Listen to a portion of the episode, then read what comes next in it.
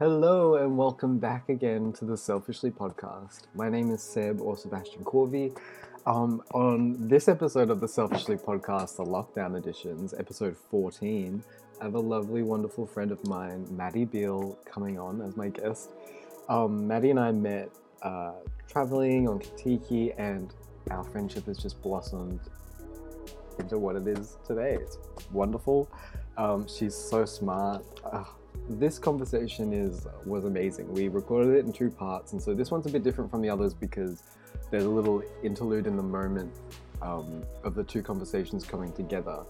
Uh, but they were such good conversations. I literally felt electric after we had them. We talked about so many different things. We talked about the environment, conservation, healthcare, Australian politics, American politics, traveling, spirituality, um, just like all of these different topics that we just go in on that are so interesting and I'm blessed to have the opportunity to have these conversations and share them with you guys and I'm just really excited for you guys to hear this one. So I'm gonna stop talking and let's just jump right into it. So take it away, me.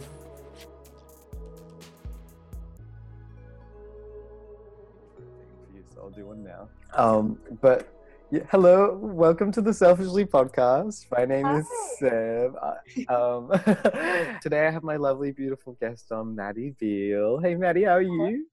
I'm doing so good. Every time I get to talk to you, I feel amazing. I, I love I and we've already been like talking for so long as well.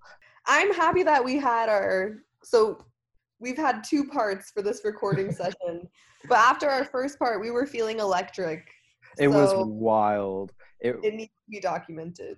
yes, it was like such a good conversation. It was like it was so good. It was felt like a really like productive, informative conversation, and that is like the best. And I mean, we like we've already been doing that and weren't recording. So I mean, I love that we even we have those in the first place. Yeah. I just we I love anyone that I can get into it with. We gotta get into it more. yeah, talk about the nitty gritty. Yeah. because it's yeah it's so easy to just have the surface like conversations but like no we're to talk about the details do you find you can have these types of conversations with lots of people like lots of people listening Like, or I like mean, lots of like- people on an individual basis i mean yeah just on an individual basis like do you tend to have Um, these conversations often? Yes Yeah. i feel like i'm always looking for the deeper meaning or i always want to like get into it. I find out what other people's opinions are and just talk about it because that's just how my brain works that's just how i operate and there's a lot of people that i encounter in life that it makes them uncomfortable when i when I want to talk about the issues or when I want to say like this isn't okay, this is not the way it should be, they're like, but it is. This is the way it should be.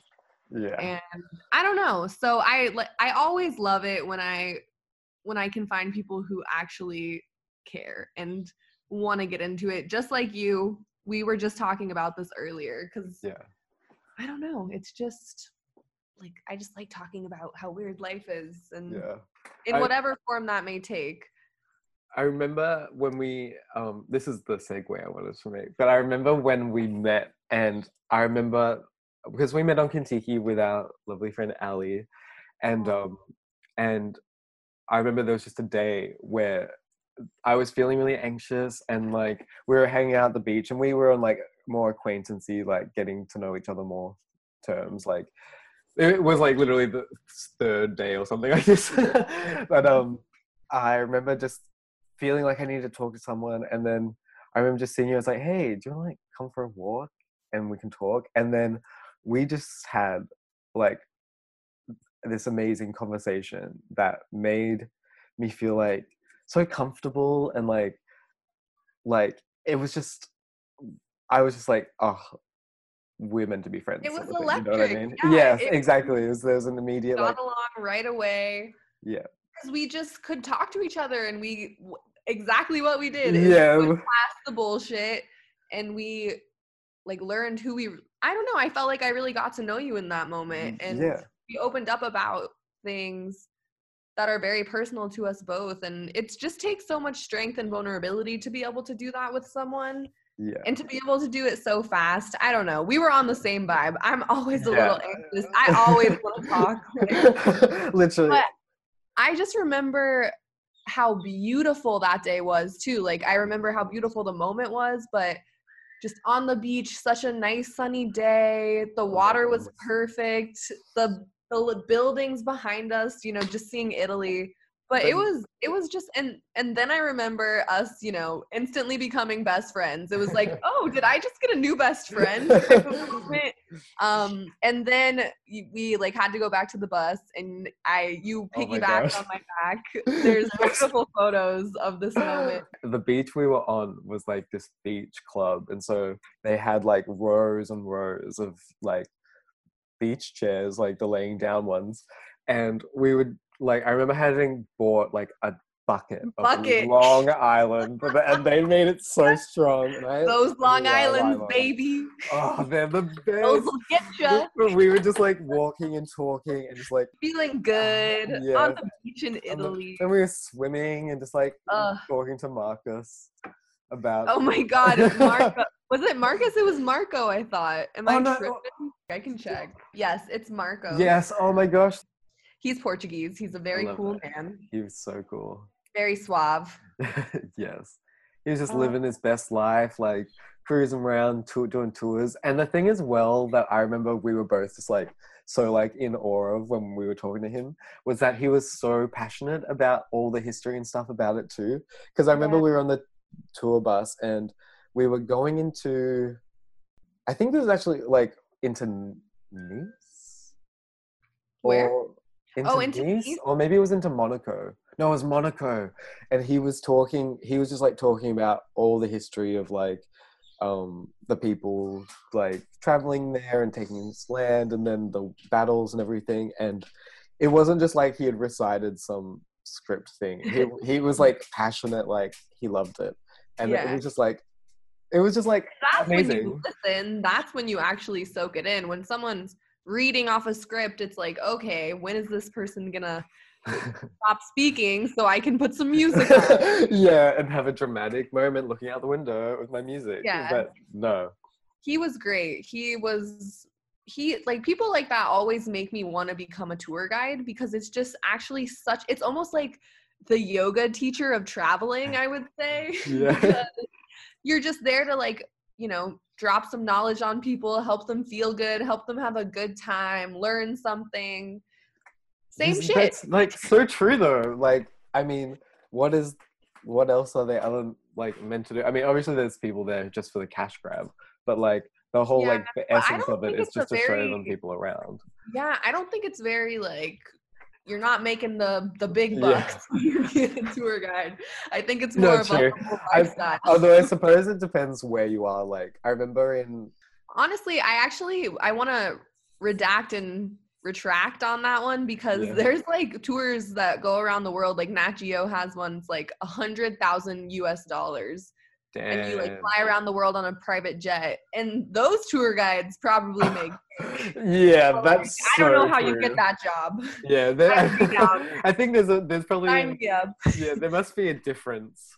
I wonder like what the qualifications would be or if it's literally like they're just someone who like has a jet or has a you know what i mean? Like has oh my god like, yeah i didn't even that would be so that. interesting to think about actually.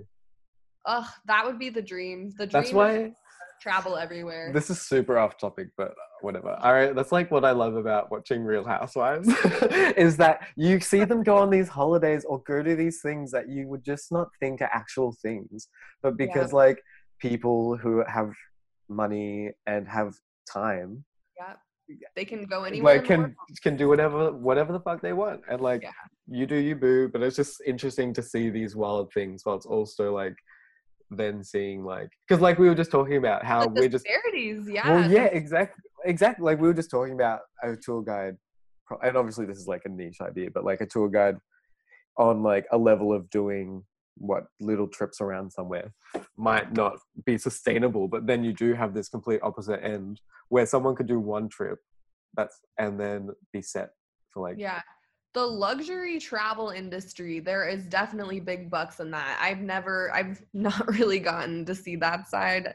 I you know i one day that's something to aspire to but i think there's like i think there's beauty in both. I think you should be able to get down and dirty and you know go somewhere and have it be an authentic experience and Yeah. it's not authentic to be flying on a private jet like no, not yeah. authentic to be staying in five star resorts you know Yeah. completely away from like villages i don't know i, yeah, no, I, I think there's more value to actually seeing a culture from an honest perspective and Yeah. i don't know but would i be down to stay at a five star resort uh, yeah well, do I, I do I want to go to Hawaii and like four wheel drive on those things? Um, yes, maybe. With, but yes but at the same, no, I do go. what You mean like yeah especially like I mean there is a difference to going to somewhere and like soaking up the culture and as opposed to going to a place and sticking to like the tourist section. You know what I mean? Like Yeah, which I think is sadly what a lot of people, at least from the United States, do. Mm. Um, and that's why I'm super grateful for all the study abroad programs that I got to go on when I was getting my undergraduate degrees, just because those types of experiences where you're with the locals and you're living like they do, like those are just the best, most, those have been some of my most like life changing moments. And it's just very touching most beneficial. Well, there's something about uh, being exposed to these, like, just a different way of living that is so, like, just like it's. I mean, it's obviously. I, f- I feel like it's easy to like like realize, oh, it's different. But when you until you see it, it's not like a slap in the face of how different things can actually be. You know what I mean? Like, Yeah, I for me it's just it's a huge reality check because it's like I am so fortunate. Hmm. I am so lucky. Eh, I complain. I get in these negative places and it's like why? I have a bed to sleep in. I have food to eat. I have water. I can just walk to my sink and have drinking water. I don't have to walk miles to get Yeah. drinking water. And you know, it's like I think for me, it's just also taught me the lesson that you don't need stuff to be happy.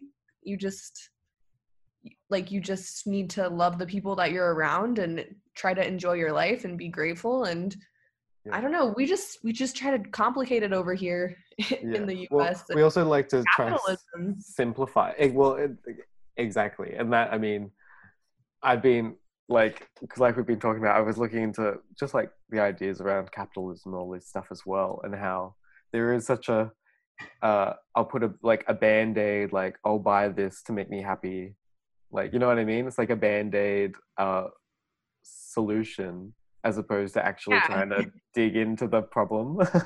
and then you like eventually shove it in a closet somewhere, whatever you bought, and then you like throw it away years later, and you're like, why did I even have this? Yeah.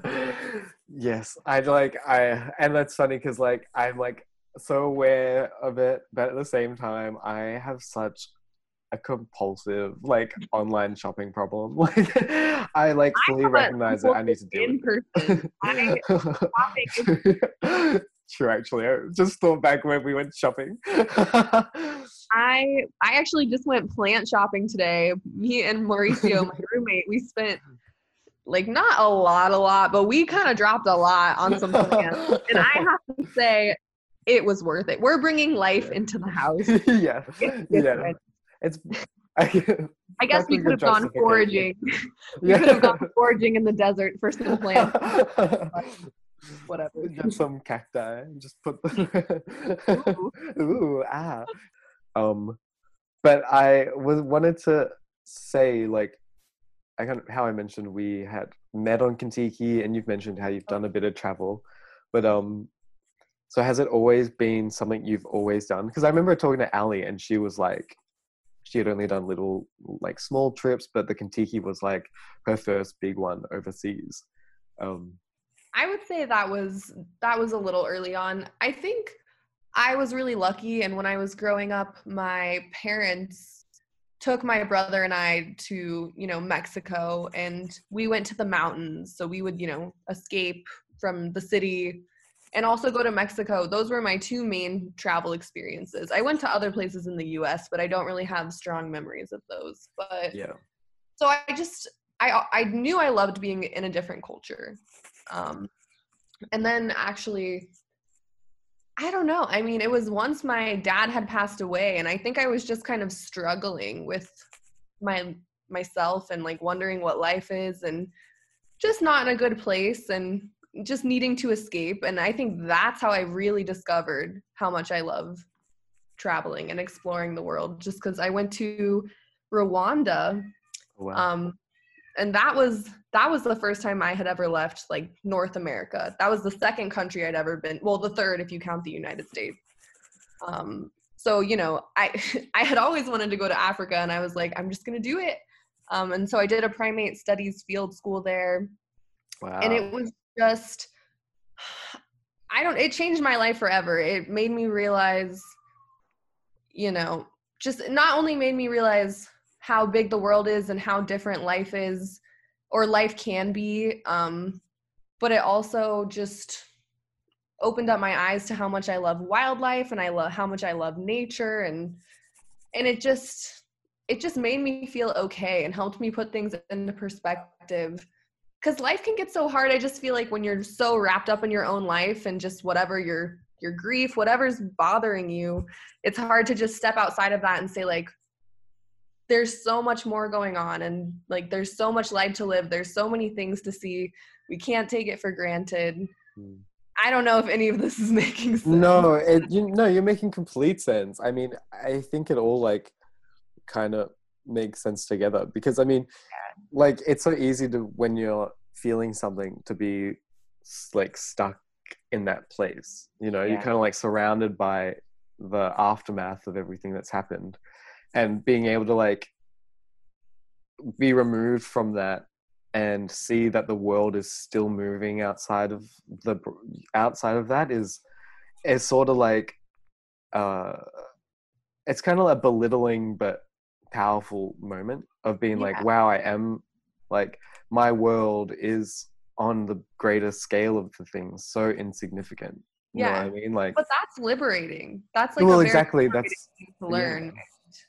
i don't know i just like it just made me realize that i need to live my life because like life isn't we're not always going to be able to and i don't want to live my life trapped in my little tiny bubble in the town i grew up in because there's like there's just so much more. But you know i love tucson. No shame to tucson. It's a great place and it's a very diverse beautiful place but there is just so much to see and i just want to see it all. So that was the start of that was the start of it for me and once i experienced that i never i could never turn back because so then i kind of it was just like okay when when can I squeeze this in? Like, how can I figure this out? And as long as you plan and you can always figure it out. Yeah.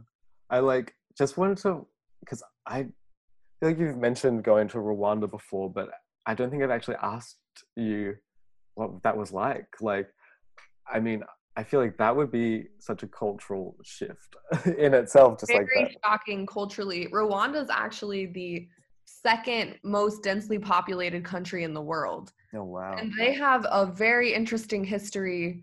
They actually they had a recent genocide. It was in I think 1994 and 1995. Yeah.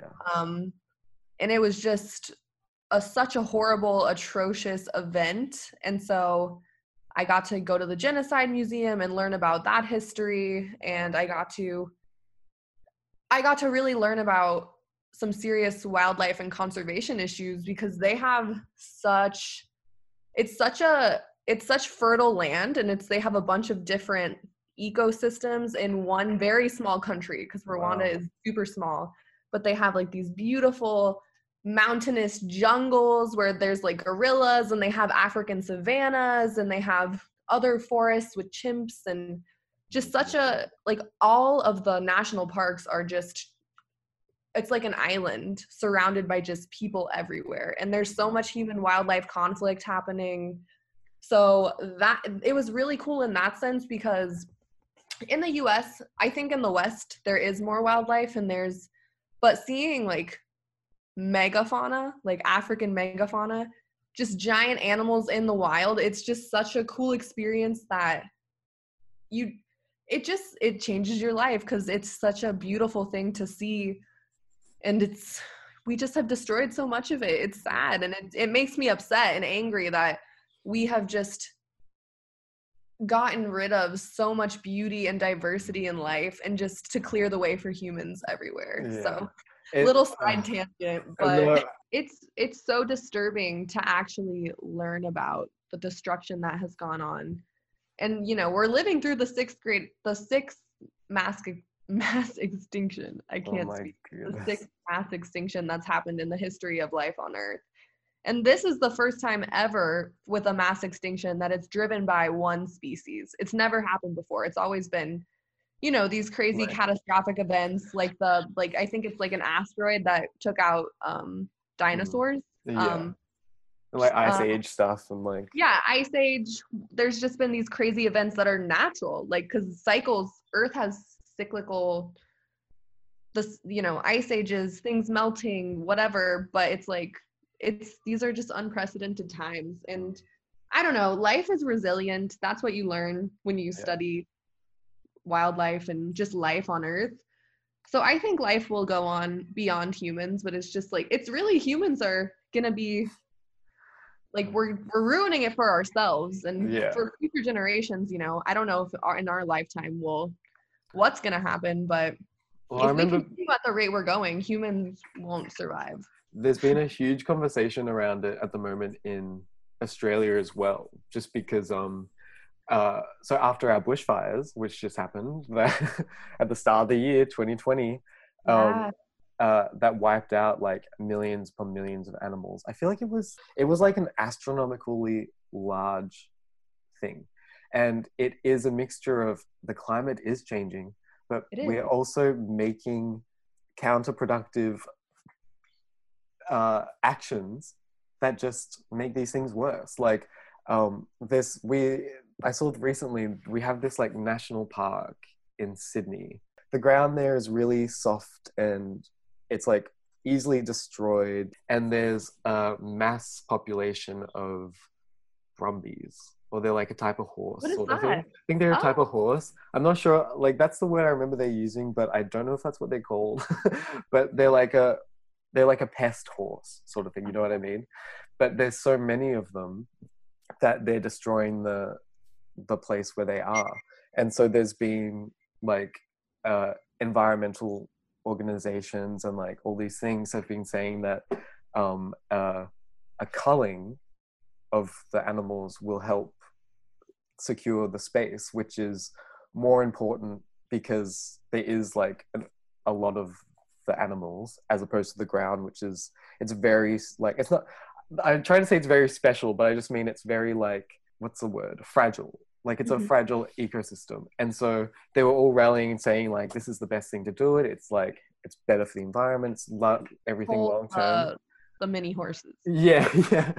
Um, but then the the minister in charge of it all has just like not done that. They've, they Right. say they've just gone against it for. I'm not sure if it has to do with. out about like Um, culling I think I think it's the culling the culling itself. I think it's got something to do with logging because that's also another huge conversation. Oh. Because like so we have our koala population, which has Yeah. also gone down, which Yeah, like took a massive fires, hit after the fires. Yeah, um, and a lot of their habitats at the moment are the eucalyptus trees, but uh, that's also apparently the perfect wood that the loggers like. so they want to use them all, even though it's like crucial to koalas. for the 'cause that's what survival of the species that is Exact- so important to Australia. Exactly. problem in the U.S. Too, like the ish, the clashes between conservation groups and people in the timber industry. Well, It's, it's- just like Well, it's like in they said the the way it's going by 2050 koalas could be extinct. By 2050, that's not that's 30 years. That's not a long time. no, That's And you know, I, I I'm gonna look it up because I don't want to, you know, spew out a false statistic. But we a staggering Mm. amount of species have gone extinct in the past hundred years. Mm. Like it is unprecedented what is happening, and we all rely on the diversity of life in the world to help to help keep the world going yeah. to help like have clean water to have clean air to have medicines the supplies that we need people just don't recognize that because i think i think a lot of people don't see humans as animals they Mm. see humans as separate from As nature better yeah. than yeah and it's like we are we are literally animals we are primates we are not that special No. and you know we are special I, you can't say that because we are I mean, I get, I understand what you mean. I mean, it's like, I get what you mean. There's a, you can acknowledge like the amazingness of humankind, whilst also recognizing that we did just come from animals. Like we're like the things we've made aren't these concrete things. Like I mean, that's the whole. Look, look at history. We can literally see it's littered by the folly of man. Of man.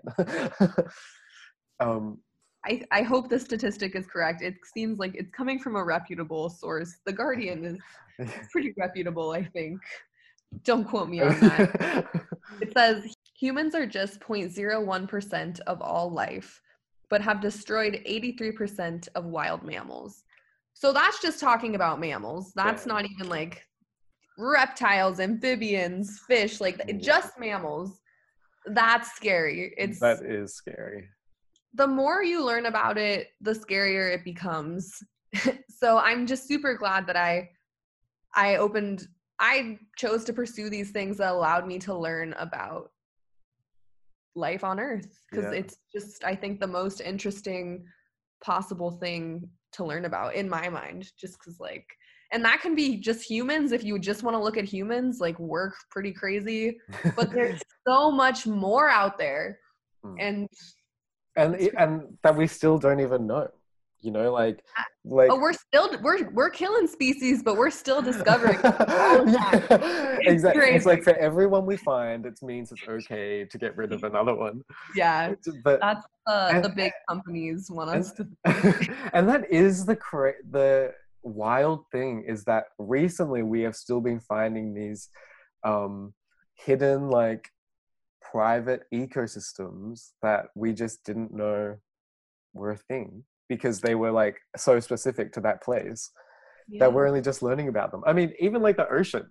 Don't we like know no more about exactly yeah, space the than the deep ocean? trenches of the ocean we have not visited that like there is so much we don't know and then you know that's just earth like we we're in a in a solar system in a galaxy like we have no idea how w- there where everything ends and where it begins and it's actually crazy did you read that they discovered traces evidence that there could have been life on venus i don't know yes, I did see that. that. It's like yes, and I because they were talking about the like micro, like it's like micro germs or something in the air. I air. not exactly. It's like it's like a trace of there are traces of something that is created by living organisms. Um, that's about as well as I could phrase it right now. I would have to do some more research, but it's just like it's just Wow. going back. Like, how can we be so selfish when there is so much more going on? And so Yeah, I don't know. yeah, no, uh, that's a reason I like to travel and learn. yeah. I uh, for some reason talking about space, like the whole idea, because it is like it literally makes you feel so tiny. Like I remember when I was little, I would go to weddings and or like family event. I remember being at a friend's birthday party, like a family friend's birthday party, and it was the point where they were making speeches and everyone was like, "Ooh, yeah. And I remember just like standing there. And this is when I was like 11, such a traumatic child. But I was just like, if anyone like if it was anyone was like a kilometer away from here, they would have no idea this is happening or any of us exist or in this space.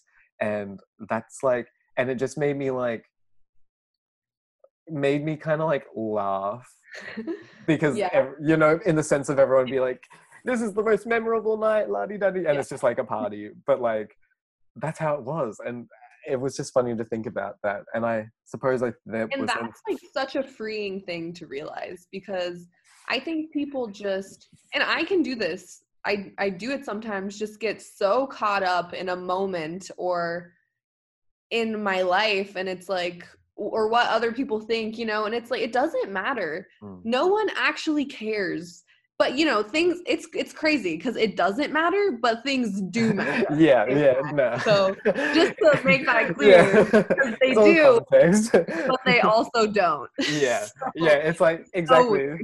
it's so easy to be like, oh my gosh, I'm hopeless. There's like, what is the point to this all then? But it's like the experience.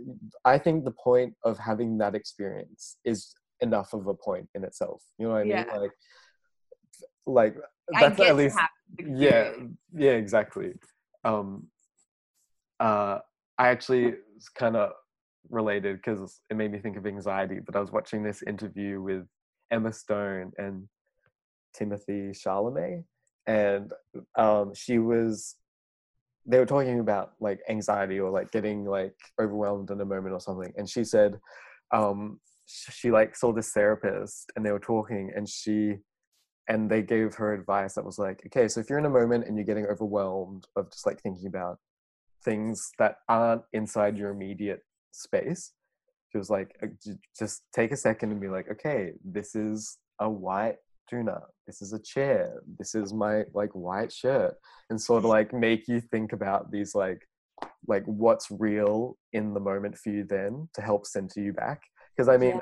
i'm I, like we've i said when i was like had a when i was going through a rabbit hole of introspection time i Mhm. was like looking at things and getting anxious about just about things that weren't in actually like had an impact on the more on the moment exactly like Yeah. there's no problem there's no real reason to be like frightened like you know like fight or flight like something's gonna get me like that's it's so crazy because our our brain our head can be the worst our worst enemy if we let it if we just if we just think about oh like what's to happen in the future? or oh my god i shouldn't have said that i shouldn't have done that like beating yourself up for the past which is something you can never change.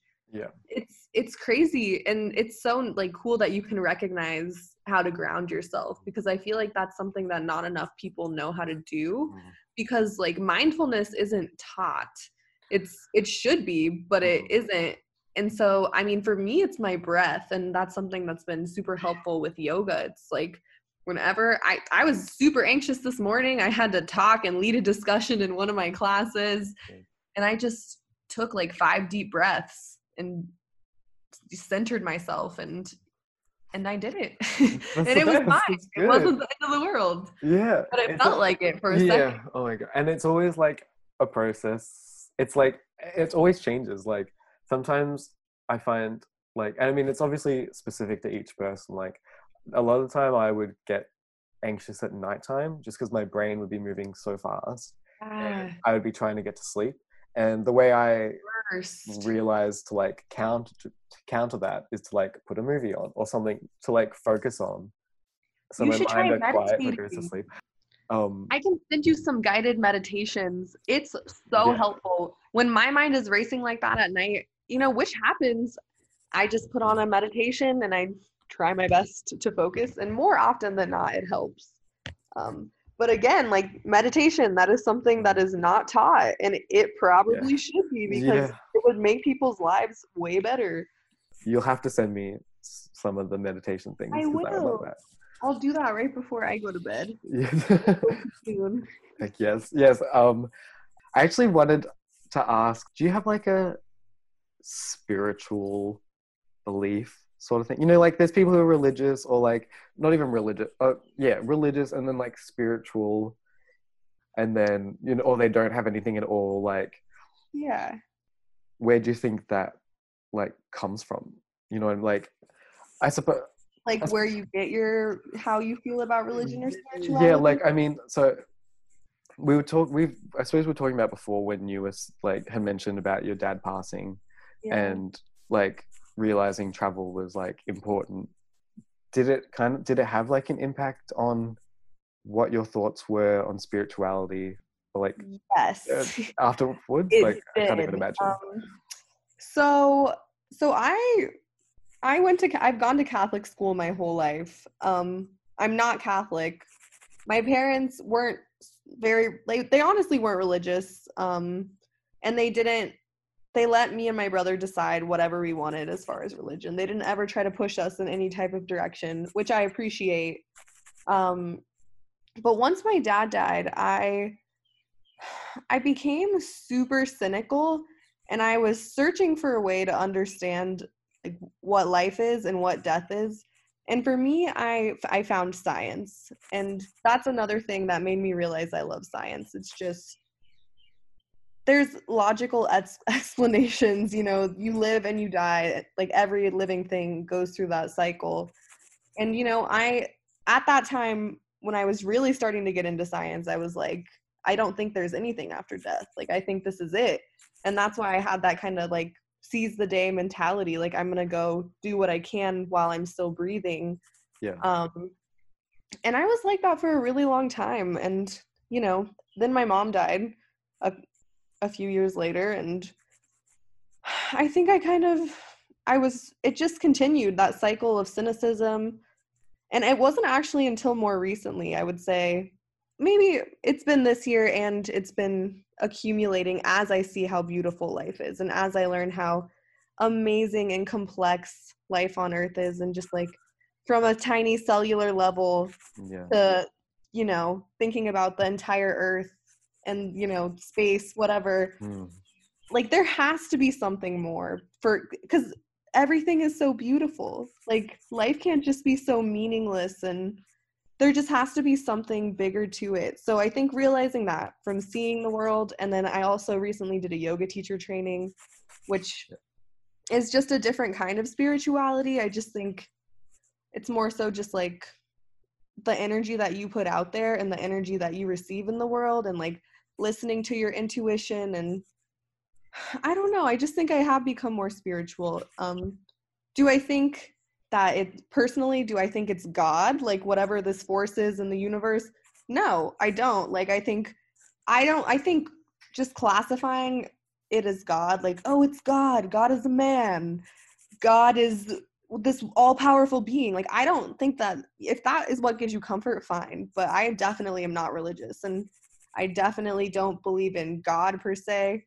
I believe in I believe that there's something more to this life and I believe in like treating people the right way and and listening to your gut and and I don't know.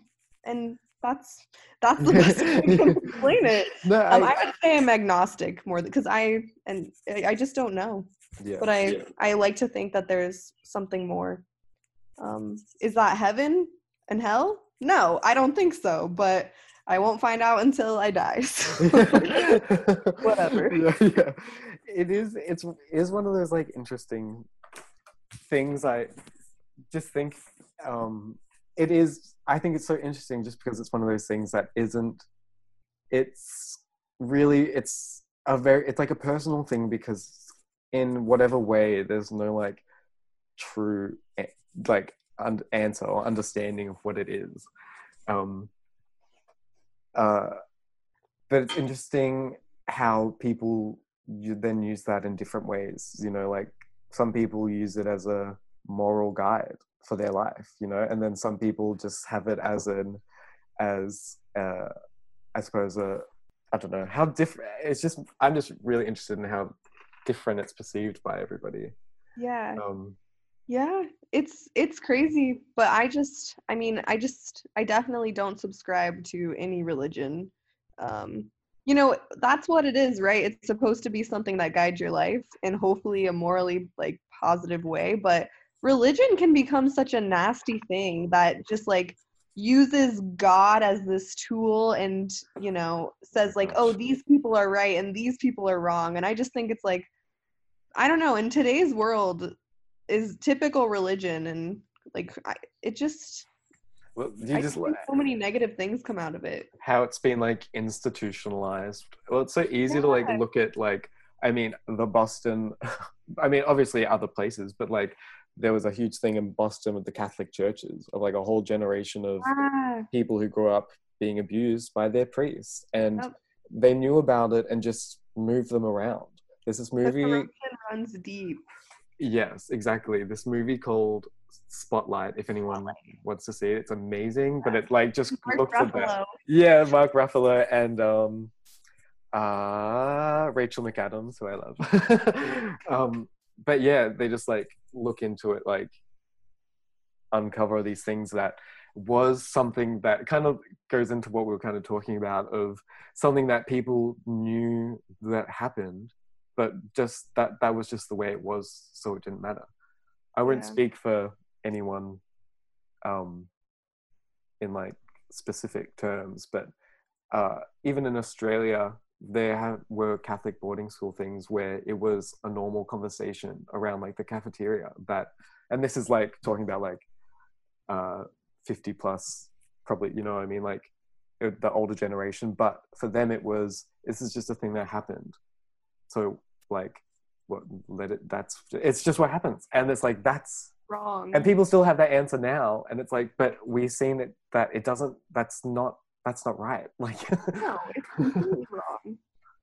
And it's um, just and circling back to just like religion. It's yeah it's so wild that there are people out there in this world who say "M- what I what I my beliefs are right and yours are wrong and I know they're right cuz cuz I just know and it's like you don't know shit.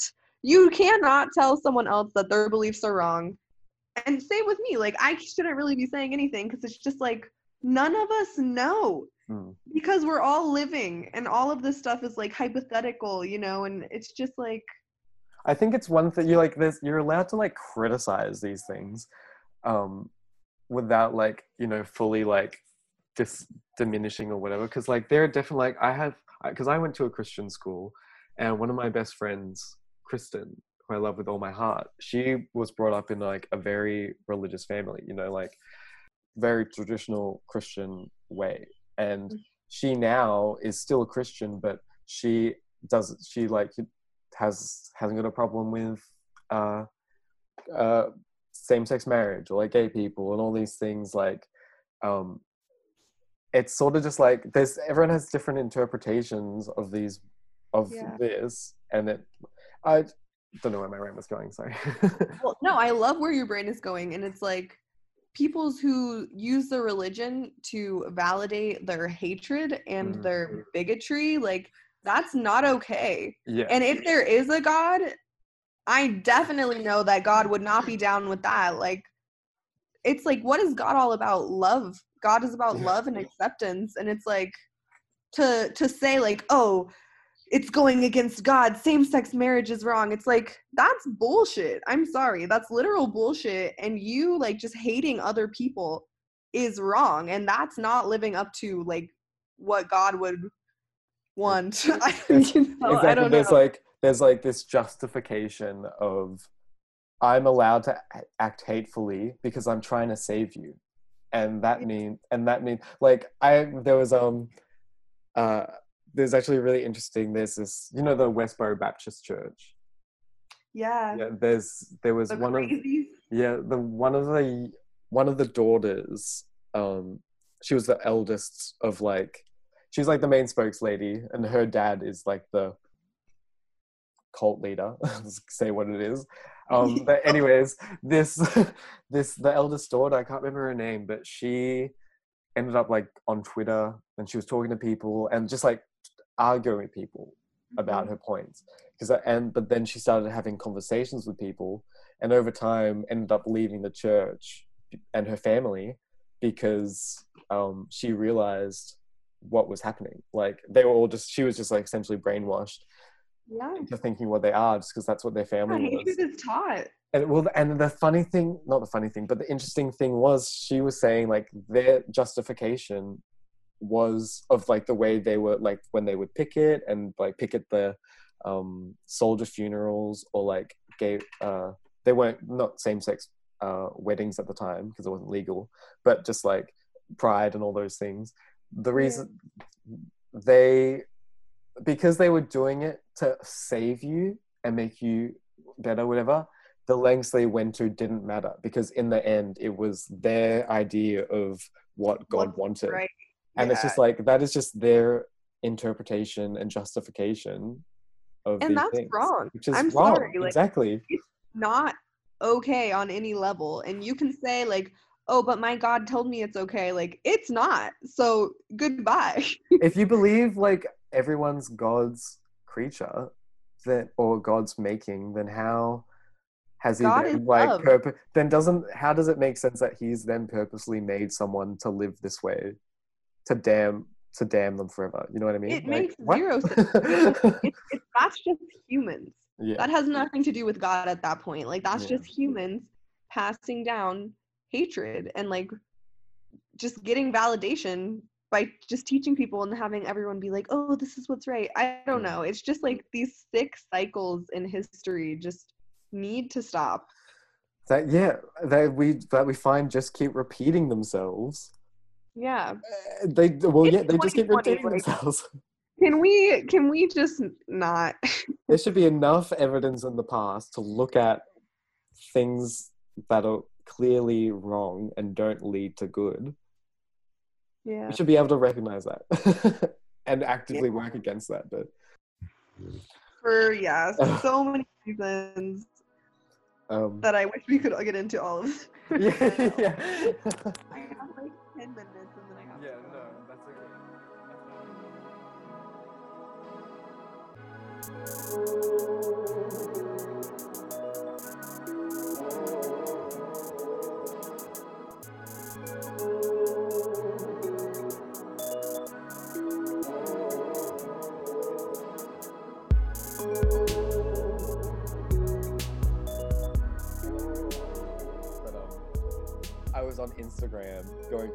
my my story highlights, and uh, there was like it was like when I was on my trip with the, my parents, and then and then the next one is just like you and you at the club, just like going hard dancing. It's like so funny, just this contrast of like Yeah. Ah. The contrast of the wholesome versus the, the the get down.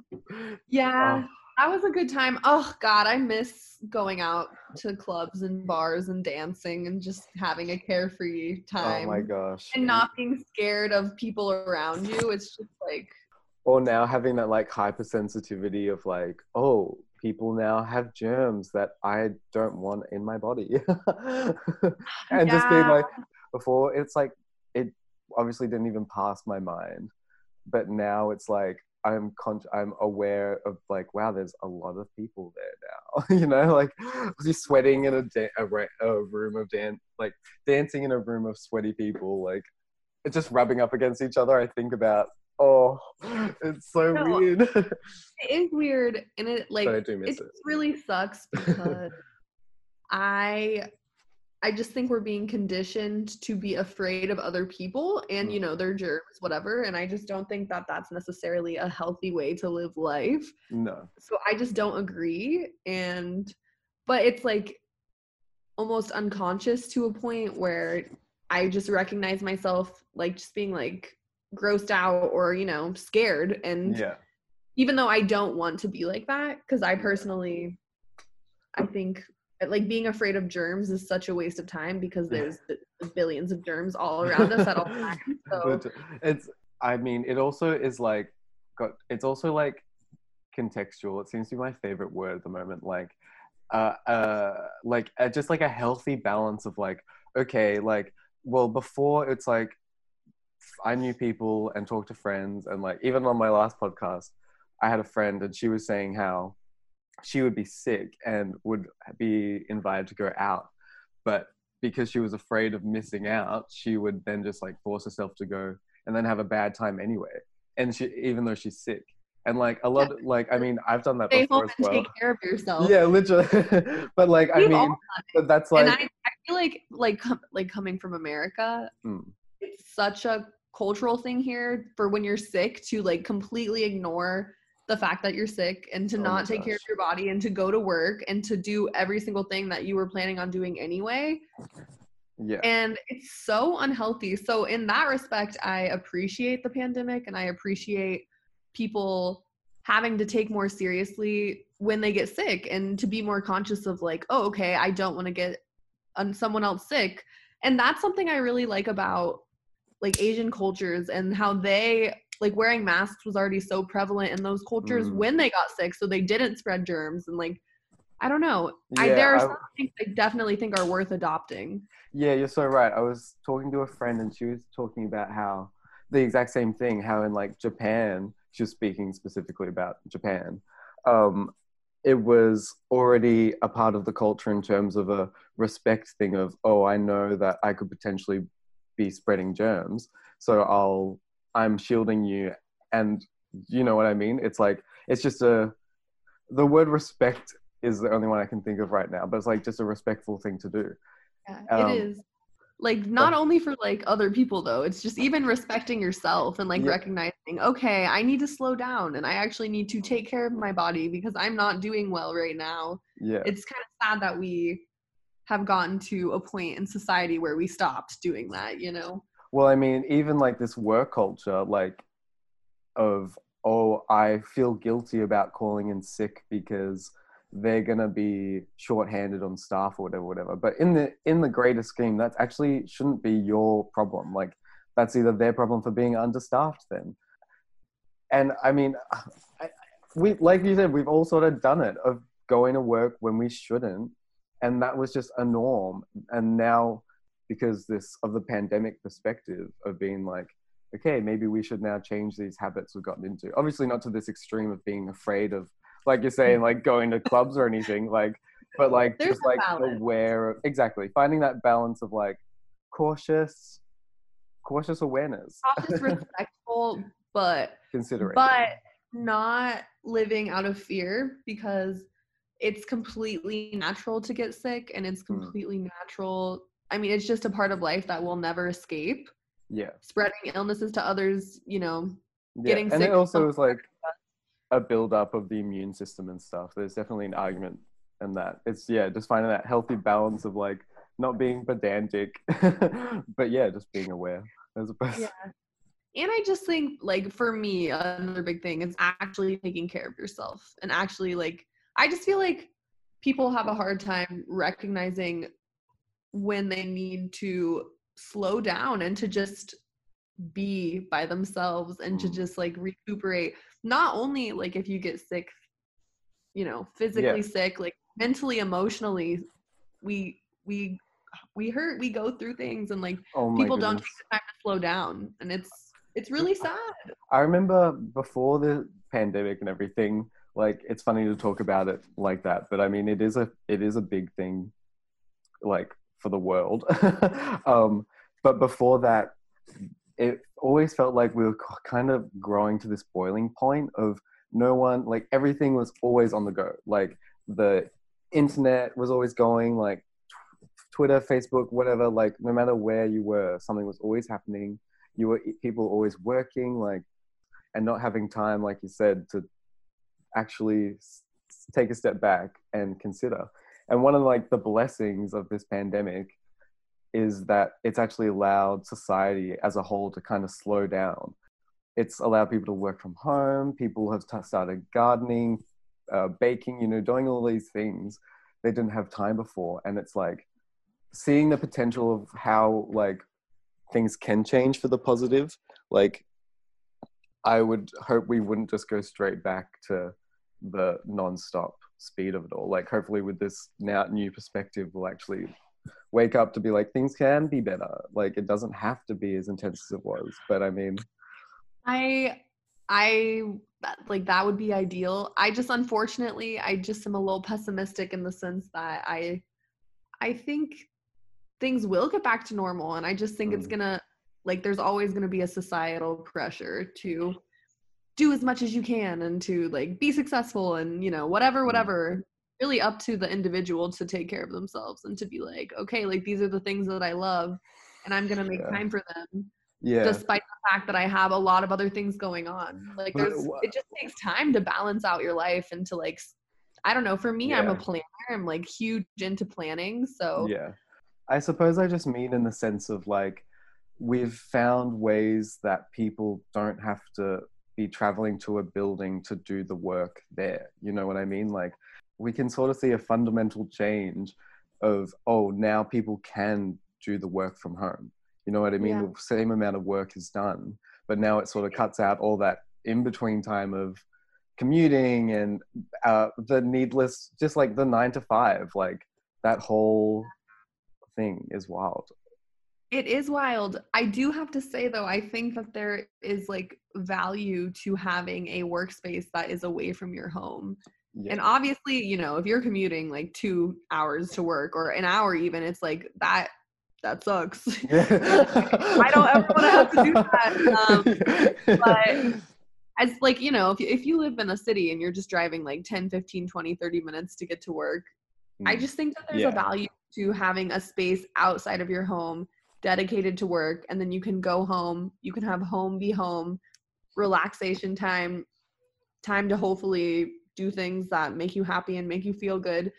And then, you know, go to work and be productive and to Yeah. have those experiences face to face with your coworkers yeah. and you know your mentors your peers it's Mm. just it's just i feel i feel like there are things being lost in Mm. that respect i'm like fortunate enough like i still get to go to work and be with my coworkers who i Yeah. think are all wonderful human beings and being around them makes me feel good and makes like there's it's just not the same going to a zoom meeting and seeing people like in a square versus Yeah. feeling people's energy when you're with them and I don't know. I just Yeah. don't think it can be compared in any way. I So I, think- see I totally see the value to what you're saying, but on the other side of that coin, I totally understand. No, I totally get what you're saying. Like, I totally appreciate like in-person thing. Like the amount of times I would prefer, uh, the amount of times, even like in a negative way, I've put off having a conversation with someone is because I would prefer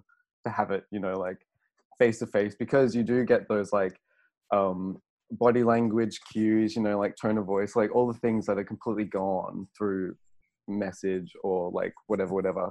But like at the same time, it I also like I think it's interesting to see a lot of people talk about losing these ways of like interacting and communication when there's also been this huge push of like people haven't been not doing that. Like i mean regardless of like the rules or anything people are finding a way to still have those things you know what i mean? Like i do think i get what i mean sorry i'm just like this is what i was talking about of like me rambling and No, trying to have thoughts. I enjoy listening to you. uh, thank you.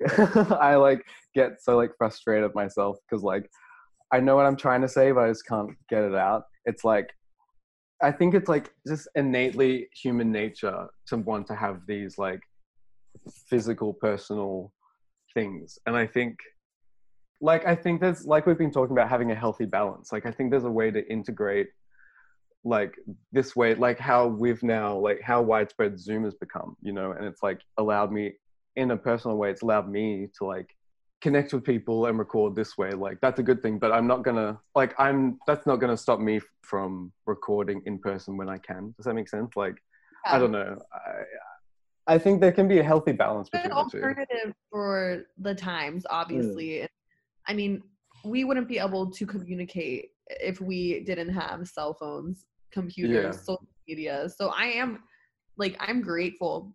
But I don't know, I just I'm a little old grandma Yeah. and I like while I can totally acknowledge and recognize the importance and the benefits of technological advancement, I just think our reliance on media and Mm. technology is a little alarming and it's is it actually making us happier or is it act- pulling us out of our real Mm. lives and the current moment and I- taking oh away my from our experience of being a human Yeah. that's my serious question yeah that's uh, that's like and that in and of itself is like an entirely huge conversation because it is it isn't like contextual to just the pandemic like even across like the last decade we've seen such a huge cultural shift in the way uh, information spreads and how that can be misused and how everyone just now every single person has the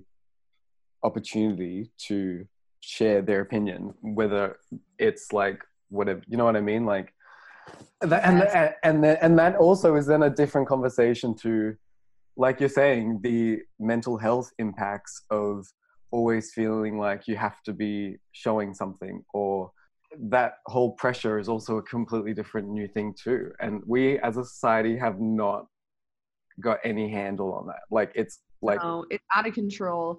It's funny that we transitioned to this topic because, you know, I just started my master's in journalism yeah. and it I literally it's been it's been a week and a couple days that I've been in the program and it's like so disconcerting to learn about the media from an academic standpoint standpoint and to learn about how information is spread Mm. in the 21st century because people can just live in realities their own version Oh of reality gosh. that isn't based in reality I mean, I just like coming from America and just being able to like speak on the political climate in my country and how Donald Trump has risen to power by Mm. harnessing the power of social media and using it to disseminate completely f- false information to people who like, like absorb it as fact. It's Yeah. just I don't know, it's just scary and it's all it's terrifying it's it's It's lit, it's and it's like the system also allows it to happen i recently have been going on like a binge of watching like uh aoc um exan alexandria i can't remember Yes. how to say it last name, shout but out. she's like this congresswoman i love her but she I there was this segment where she was just like in congress talking about how the system in which uh, political parties can run and get funded by these corporations can can easily and legally occur to get these people in high positions that they then sway the landscape to appease these people whether it be, be for whatever reason money Yeah, blackmail corporate la-di-da. elite.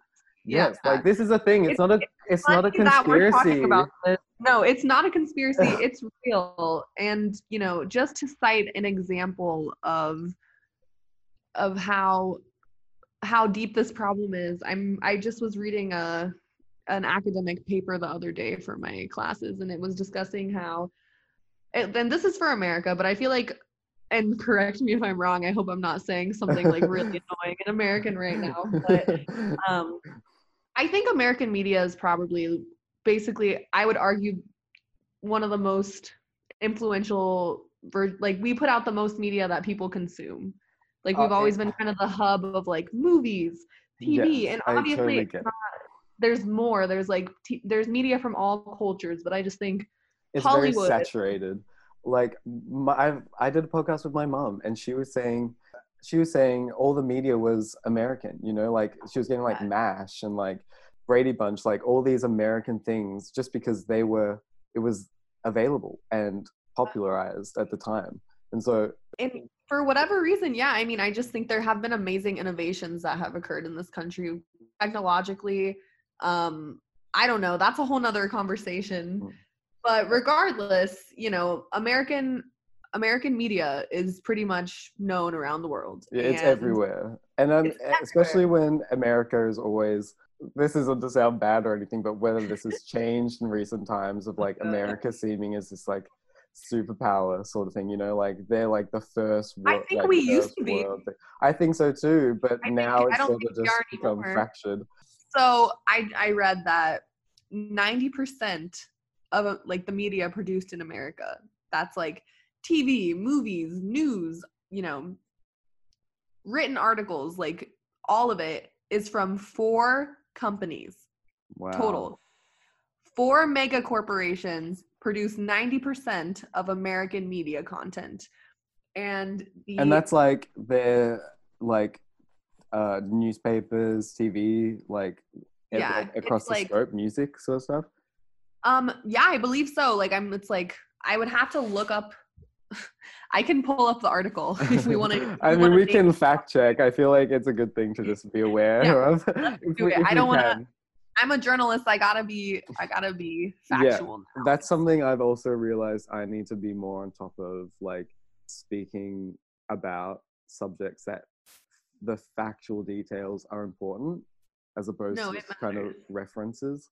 So I've yes, I Because think people that right absorb the things that other people say and they don't look into whether it's true or not. They just believe it and then it changes how they act, how they behave, what they and it's it's very serious and you know there's been a but this is like synchronicity that we're actually talking and that you've like just started your journalism and everything because i was actually looking into um an ex prime minister of ours called kevin rudd he was saying that the australian government is making an inquiry to obtain like algorithm insights from facebook and google and all this stuff oh Um, god. and he was talking about how the liberal government is just like hand in hand with the Murdoch media. And then it talks about how journalism and this trivialization of like a headline and making a conversation people just have loosely without further insight into, as opposed to something people look into.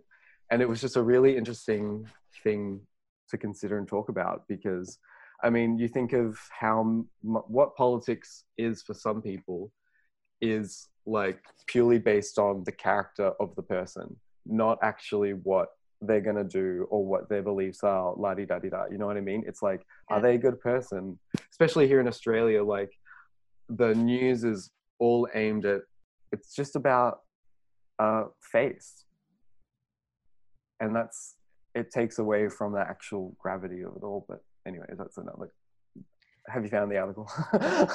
Sorry, I'm like That's it's like really long. It's not an article, it's like a fucking 30 page. that's, that's fine. then- I, and I I'm like, did I read it rambling. in the beginning? No, I I enjoy your rambles. You're making really good points.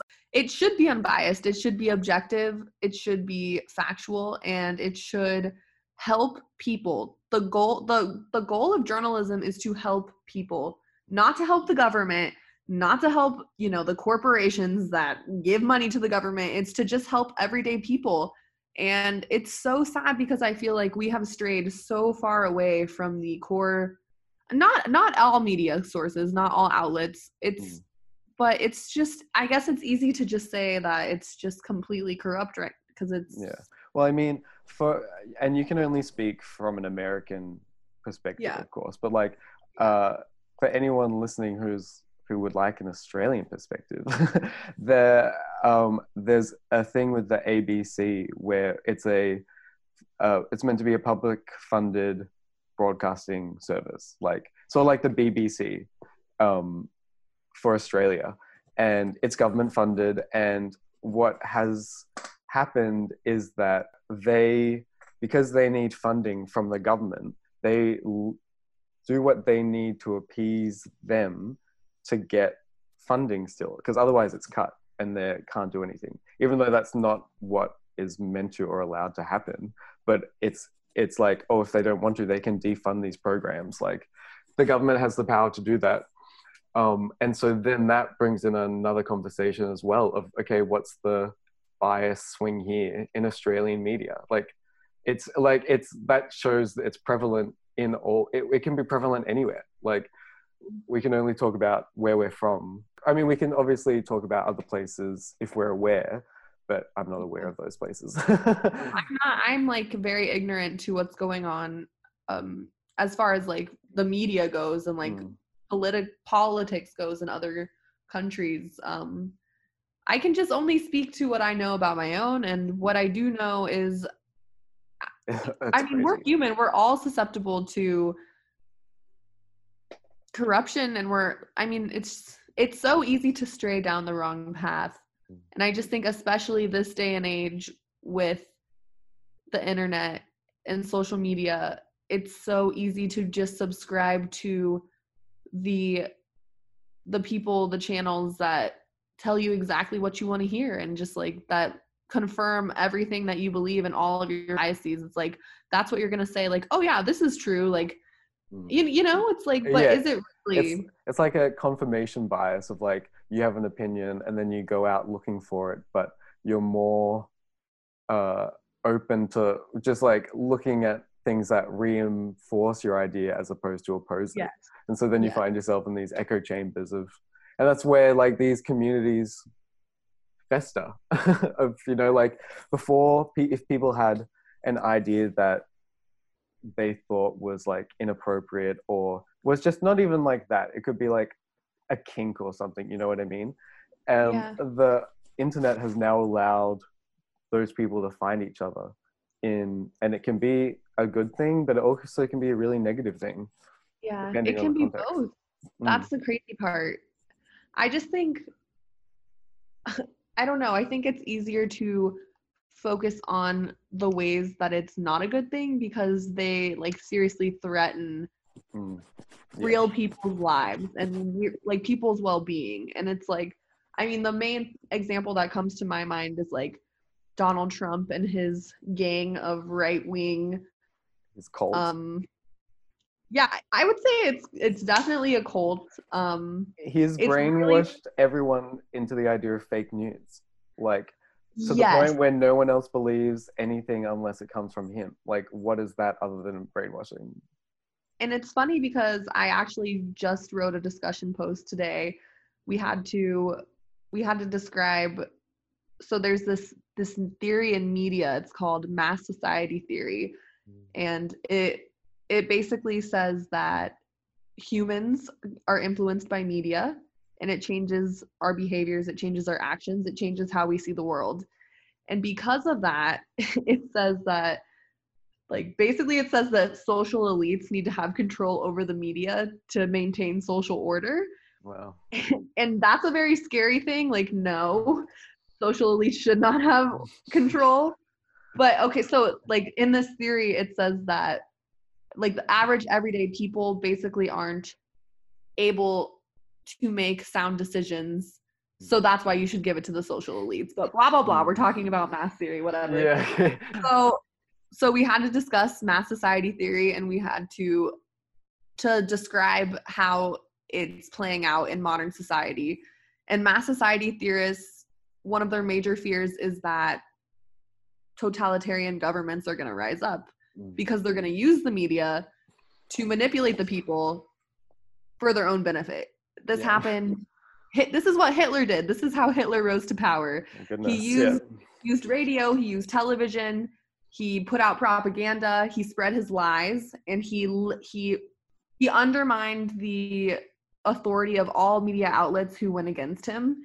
And Donald Trump is doing the exact same thing. my he he literally is using Facebook, Twitter, Instagram, you know, network television, Fox News to d- deliver his messages and to to call anyone who speaks against him a liar. Oh my to goodness. say to say his version of truth it's his version of reality is not a lie. It's an alternative fact. That's a direct quote from kellyanne conway his former press secretary. It's not a lie. It's He's- not it's an alternative fact is what he says. Even like the HBO uh, interview he did um, with the Australian journalist, he oh my god i saw that amazing. Everyone needs to watch that. He the journalist is like he, he actually who the yes fuck are you yes he actually like pulls him up on these things he's saying. pulls He- out yeah literal data shows him the data and the president is still the president of the united states is lying about the data And And- he's but- and openly saying that effect he's openly saying that he's happy to say he openly says that people want to hear positive spins on things that's not his job to positively spin things during No. a pandemic or whatever it's to it's to pass to down people. information in a proper way what he's doing is like completely misdirecting misleading these people who take his word as gospel he is the reason that the pandemic is out of control in the united states because he would rather lie about it and be he would rather he doesn't care. He doesn't care about the people dying. He doesn't care about the country the people. He cares about the economy making money and his image. Those are the only Yeah. things he cares about. And, and he's also intelligent blatantly enough- so you go no you I was gonna say he's blatantly open about all of this. He says all of these things. Like I actually watched one of his when he did a rally. I can't remember which one it was exactly, but I was like, I'm p- taking the time to actually watch a watch him talk for over 30 minutes to see Ugh. what his point is. And all it was is dri- drivel of words that flow into another, and like words he knows are like hot things to say. And he'll just chuck them in there with like an controversial idea, not even a controversial idea, just an opinion he has. And his like, like you said, his worldview that is his fantasy, what it is. And w- along with these buzzwords, that's the word I was looking for Yeah. and people just that's all they take but they don't see in this greater context that he's not saying anything really at all. It's really sad. It's it it baffles me um how he has supporters but i'll circle back to what i was saying about you know hitler. Yeah yes yes. It's a light it's a very light discussion just casual but- conversation. Hitler used the media to disseminate propaganda to influence people's behaviors he did so he targeted groups of people who felt disenfranchised and who were struggling economically. And he discredited all of those outlets people who opposed him. And this is how propaganda spreads and this is how propaganda like works. And people it's the scary thing is people have no idea that they are falling prey to Mm. propaganda. They think that like these are their choices these are their decisions like these are but it's like no this mm. this doesn't even benefit you like this benefits the ultra rich this benefits it it doesn't help everyday people to support Donald Trump's agenda. It doesn't. It it just does need the to think it benefits them it's like Yeah. i mean even i talk i think about america and healthcare all Ugh. the time to be honest Ugh. and i like the idea that bernie was classed as this radical socialist who wanted to like who essentially being framed as like this communist because he wanted like healthcare for people.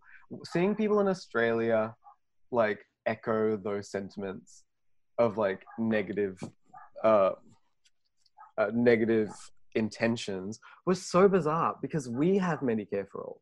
We have healthcare systems. It works and our society is fine if we're sick we can just go to the do- i my sister was pregnant and she we i went to like two or three of her ultrasounds and we just like walked in sat down went and got the ultrasound walked out. That was it. You don't get we You didn't get these like huge, huge bills or anything no because it's included within the system. And it's like that's what don't you just want that for other people? Like You uh, you hear about think- these you would think- stories. But the thing is, I like people get brainwashed into believing the lies that like, oh, if we have free healthcare for all, it's gonna be you're gonna have to pay so many taxes, like it's gonna cost you so much, it's gonna be so bad for you. And it's like, no, it's actually going to be bad for the mega corporations that are benefiting from healthcare being a an industry rather than a human right.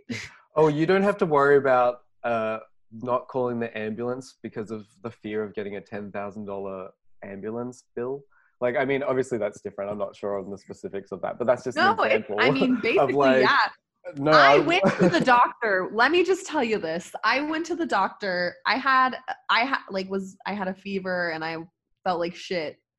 And I went to the hospital because my fever hadn't gone away for days and you know, I went there like cuz I just felt like I had no other choice. Like I felt unwell. And so I'm going to go take care of my health. I'm not a medical professional.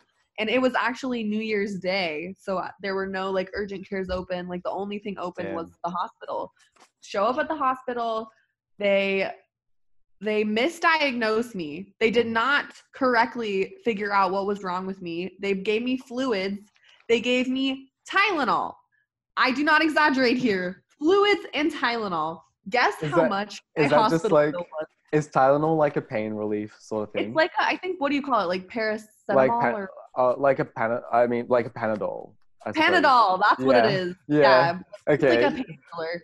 Yeah. Oh my goodness. But guess how much my hospital bill was?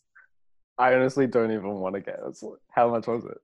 And they didn't like figure out what was wrong with me. I just oh my want to god. reiterate. and wait It how long did this take? how long was this How long was I there? Yeah.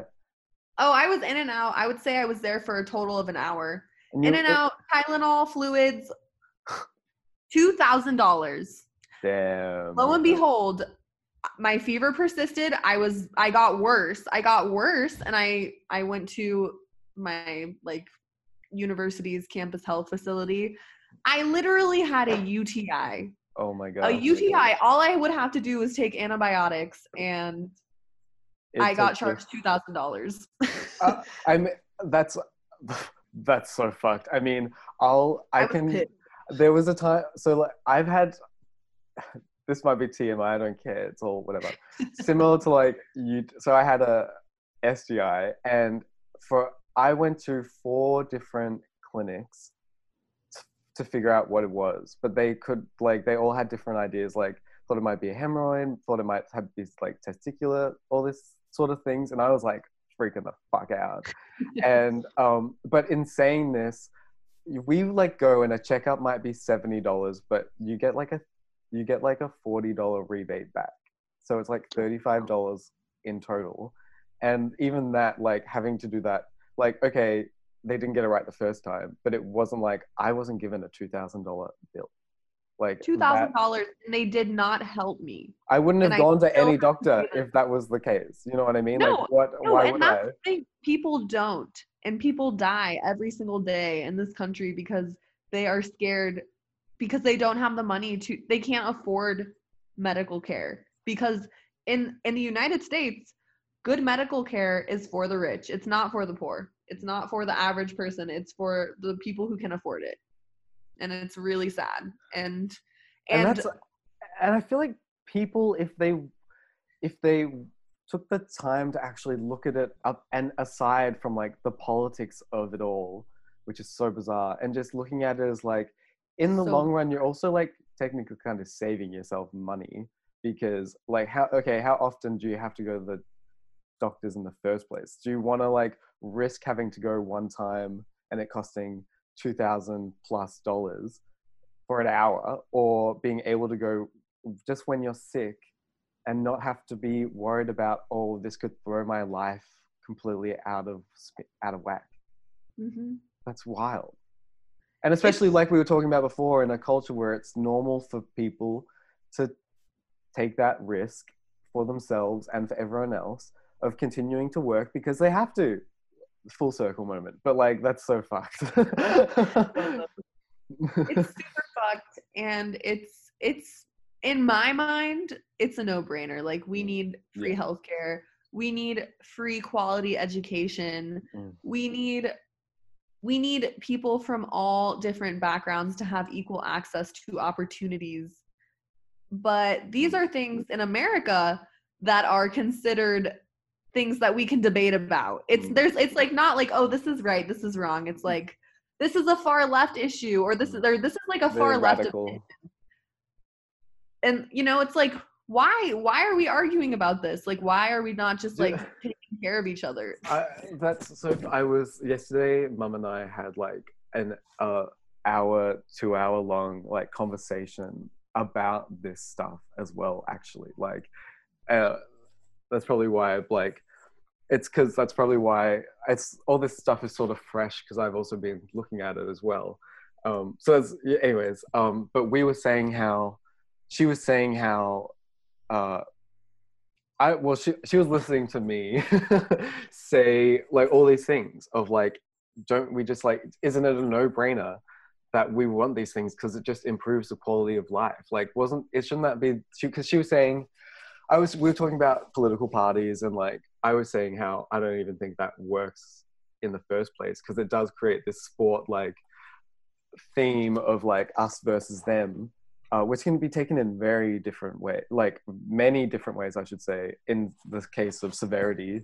Um, but we have this system that just doesn't that just doesn't work.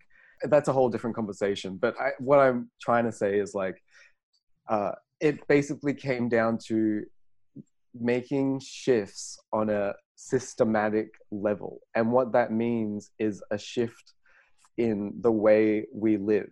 And people are already afraid to make changes on a personal scale as like moving somewhere change a job like break up with someone. To think that now that safety net of life and society as we have it is gonna is like crumbling and it's gonna change is frightening like we watch movies like the hunger games um or whatever like obviously completely different but in the sense of Not- changing really. I just But- mean like yeah, like from the, the standpoint of like things can get really bad and we can have absolutely no control, no power. Life can be so bad so good if you're rich and you have Mm. access to resources or it can be literally horrible and every single day can be a fight for your life and you can have those those two realities exist in the same place. It's like it's just not right.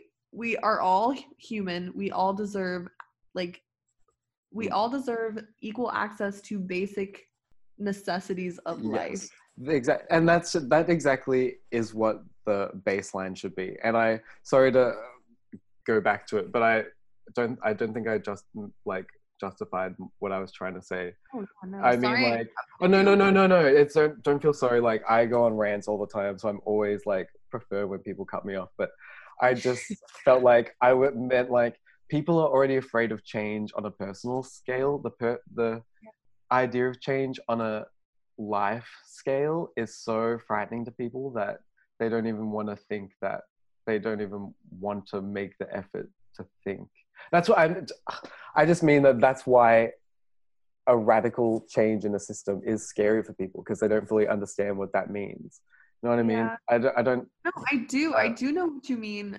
I just i just don't agree with the notion. I think the notion that like to live your life and to think that you can live your entire life without changing is absurd. Yes, change is the only constant of living. Yeah. Every every moment of your life like something is changing. Nothing Yeah. remains the same. And it's just like for example like here's something that comes to mind. Again circling back to us history. Yeah. In in like what whatever it was like the 1700s you know slavery was legal. Yeah. And those people didn't want to change. Like they wanted to keep slavery an institution that the, a disgusting institution that is so wrong on every single level. It's it's like unfathomable that people could even think that it's okay to defend something like that. Yeah. But i mean the people they did. and that was the argument that they used like oh we shouldn't be changing. Everything's fine the way it is. It's like no.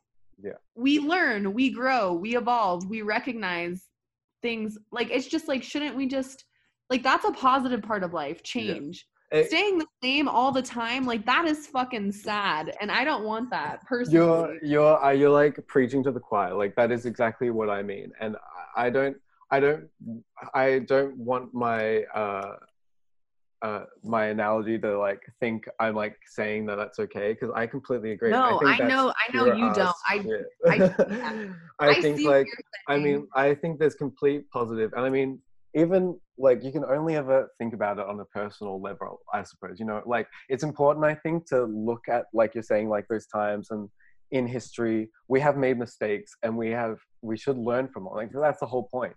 Um, when things happen, people either it becomes a negative as opposed to being able to make it a positive. If that makes if that makes sense. You know what I mean? Like, yeah uh, yeah and focusing like on the negative and staying stuck in the past rather Mhm. than finding the silver linings in each moment and Mhm. finding room for growth.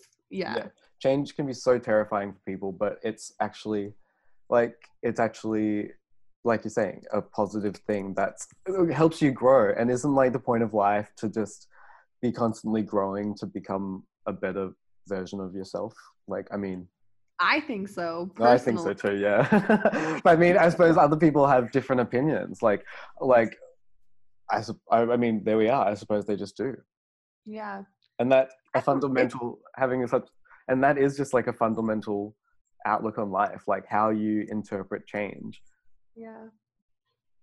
I just think change is inevitable and to try to stop it is a futile and uh, just unnecessary energy wasting time wasting choice. So like I don't know. That's just how I No, feel. I know. I And as soon as you completely accept agree that, with you. yeah, like change is the only constant. That's when you, or that's when I feel like I started to really um actually appreciate my life and appreciate, you know, the joy and the struggle that comes with change and like the potential for growth.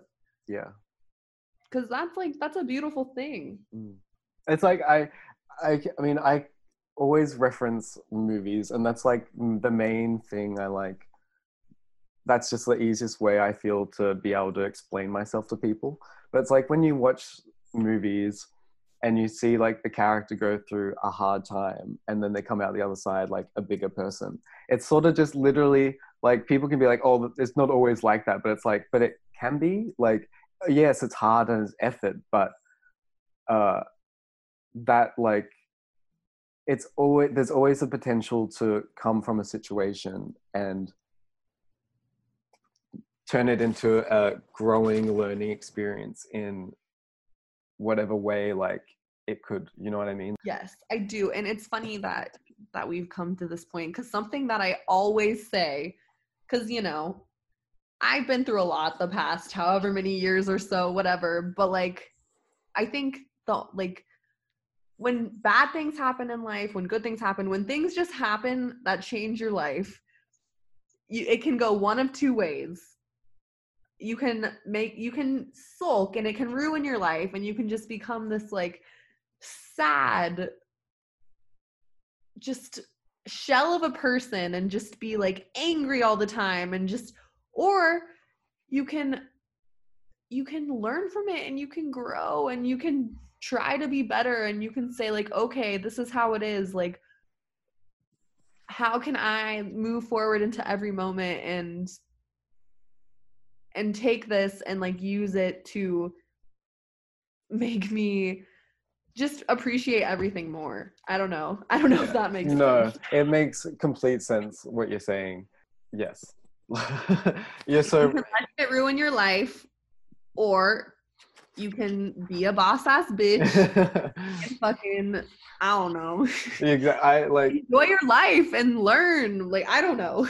no, you're Too cussing for you guys. Sorry. No, yeah. There's got we've got we went it in like straight away, which I love, and I mean, it's a testament to you because, uh, in context of what you have gone through, like you said, people can it can be destroying to some people, but you are here now as this like strong voiced, opinionated, amazing boss woman who I love. You know what I mean? Like that's amazing that you were able to take what you did, like what happened, and grow out of it in a positive and beautiful way. That's what I'm saying. Thank you. I- welcome. I love you. I I don't know. Like I wouldn't be the person who I am today if it if it weren't for everything that I've gone through. So I mean, I wouldn't I, I wouldn't change anything. I wouldn't take anything back because Yeah. I like the person that I'm becoming and I hope to, you know, continue bettering myself. There's a lot of stuff that I got to work on. Just. Guys, she's still flawed. No, I'm kidding. so so flawed. Like, It's not even funny. Oh my gosh, I that and but I will have to get our drinks. But I was gonna say, um, Here, I'll chug the rest of my wine. yeah, I've been in in this pandemic time in lockdown. I find I found I've definitely recessed into bad habits. Some, so it's definitely like you're good. so it's definitely like a process, guys. It's all a journey. Ugh, it's a journey. It's it's not about the destination. It's about the journey. It's about the climb. Miley Oh, Cyrus was right. you, Miley Cyrus, please. I'll put it in the background. Just kidding. copyright. Yes. All right. Yeah, okay, now, a brief intermission. Yeah. Da, la, da, da, la, da. but I do really want to talk about the protest stuff because I've never been to a.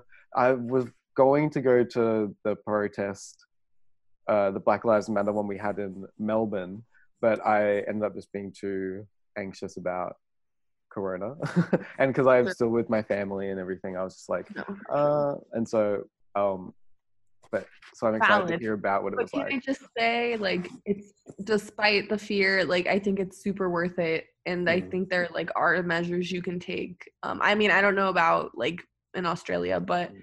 the protest I went to, like, everyone was wearing a mask. Yeah, Um, yeah. was well, like- I, I, yeah, and yeah, I and I saw that, and actually, like, there wasn't a big spike. Like, everyone's always like, "Oh, the protest is what spiked it," but two weeks later, we don't see an actual spike from it. So it's Yeah. like the relation, it's not correlated. So, no, um, so I get that. Uh, but just because I mean, we'll talk about it, but it's yeah, like actually going out into the world and supporting something that is like so meaningful and worthwhile the feeling there's nothing like it i was like i literally have just had like chills all over my body the whole time because it's just like it's like absurd that it's 2020 Oh and my we're God.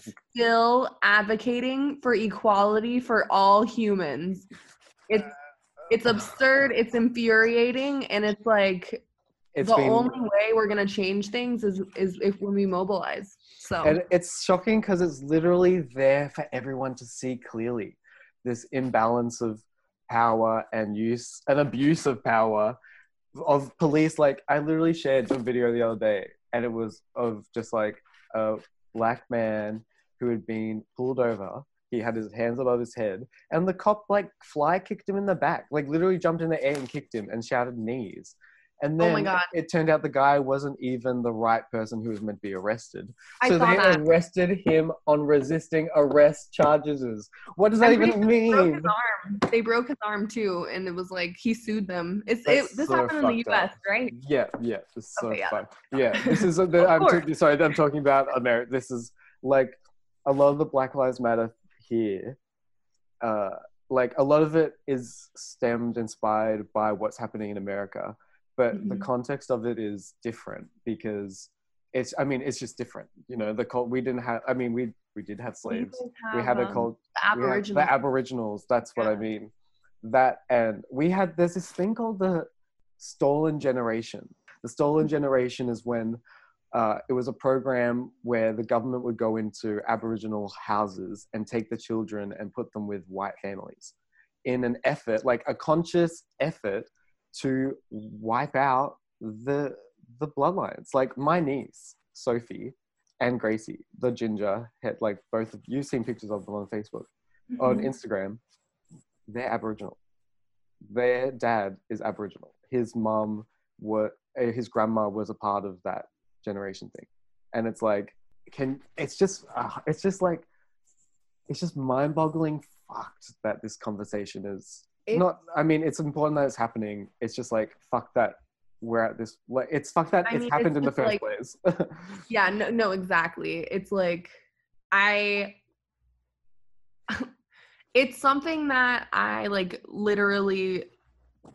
It makes me so upset, and I am just like appalled mm. at how people can def- defend like their racist viewpoints and like I don't. it just I agree. I just not it's just wrong there's like no other way to place it it's wrong and it's disgusting and it's like makes me ashamed to be american Uh, because obviously it's like very deeply ingrained in american culture I mean, racism I even looked into um how Disneyland is changing the Splash Mountain ride. It's like a ride at Disneyland. To Uh, the Zippity Doodah. the princess and the frog Yeah, which is so much. Which is a, I love. I remember seeing that. I It's like the that. last hand drawn, is like classic princess tale. Because then it was Tangled and then Frozen. Anyways, um, but amazing. Uh, and the New Orleans styles. Anyways, the jazz, whatever. um, they, it was Zippity Doodah was the song for it, which is from a Mhm. Disney Stories of the South, and they're changing it now. Ah, Yeah, Like. I remember I seeing that when I went to Disneyland in like 2001 and was like, oh, so wholesome, obviously, and um, obviously didn't understand the proper context, but they're changing it, and people were being like, oh, this is uh, over sensitivity going too far, la di da, and it's like, well, if you look back, like the NAACP was protesting it in the first place, like when they first put it in, because it the whole film was sort of creating this idealistic idea of this lovely plantation life the Mhm. black people, which wasn't the case. And that in itself is a problem because slavery problem. isn't this beautiful thing. It's literally No, a human atrocity. horrific abuse of power and Yeah. it's like and just people completely wrong and but people are so quick to jump to these like it's over sensitivity when it's like no this has been a problem for a while you just like, didn't know about modern day racism at work Yeah, it's yeah. not as oh my goodness racism is much more insidious I, at least i think in the 21st century because it hides under these subtle. false pretenses and these like it, it people who are racist now claim to be something that they're they don't they act like they're not racist and they hide against like like what you just said like oh people are too sensitive it's like Mm. no it but it's that, that that brings to mind like i so we have in the united states like all over the country there are statues dedicated to Mm, Confederate soldiers, even the Confederate flag. The Confederacy was when I don't ju- just brief like yeah no i get know. it brief overview like when there was a civil war in the United States between the North and the South. The North was advocating to free slaves. The South wanted to keep slaves. Slave culture was like basically the only reason the South was successful. They like the, the white people Mm. used black people to make money. It wa- it just so fucked, like just completely fucked, not chill. But there was a civil war, and after the civil war, so the Confederacy is the South, the Union is the North. There's like statues all over the the country dedicated to honoring Confederate soldiers, and there's been a huge push to take them down because what do those symbolize? Like who who why are we honoring these horrible people who thought it was okay to own other human beings? We shouldn't do that. So, you know, people want to take them down because it's traumatizing. yeah It's traumatizing to see these things for like people in the black community and Mm, and no the same thing like w- these these white people are are saying oh you're being too sensitive like that's part of our culture like it's not about racism and it's like Mm. no it is. about racism the whole war was based on racism like and uh, it's like i have had this conversation with people as well because i have always had this and it's also it's a it's it shouldn't be a difficult conversation to have with people but people have made it hard to have because they talk about like um people saying well even i've have had the idea of like well chain you're removing it so it's like erasing this history but it's like i think i think that's not right as well. I feel like it it can be destroyed and then put the rubble of a headstone in like a museum dedicated to the atrocities of it all you know what i mean like we keep Yeah. up uh obviously we keep up uh, concentration camps and have these museums for atrocities as reminders that this is what humans are capable of.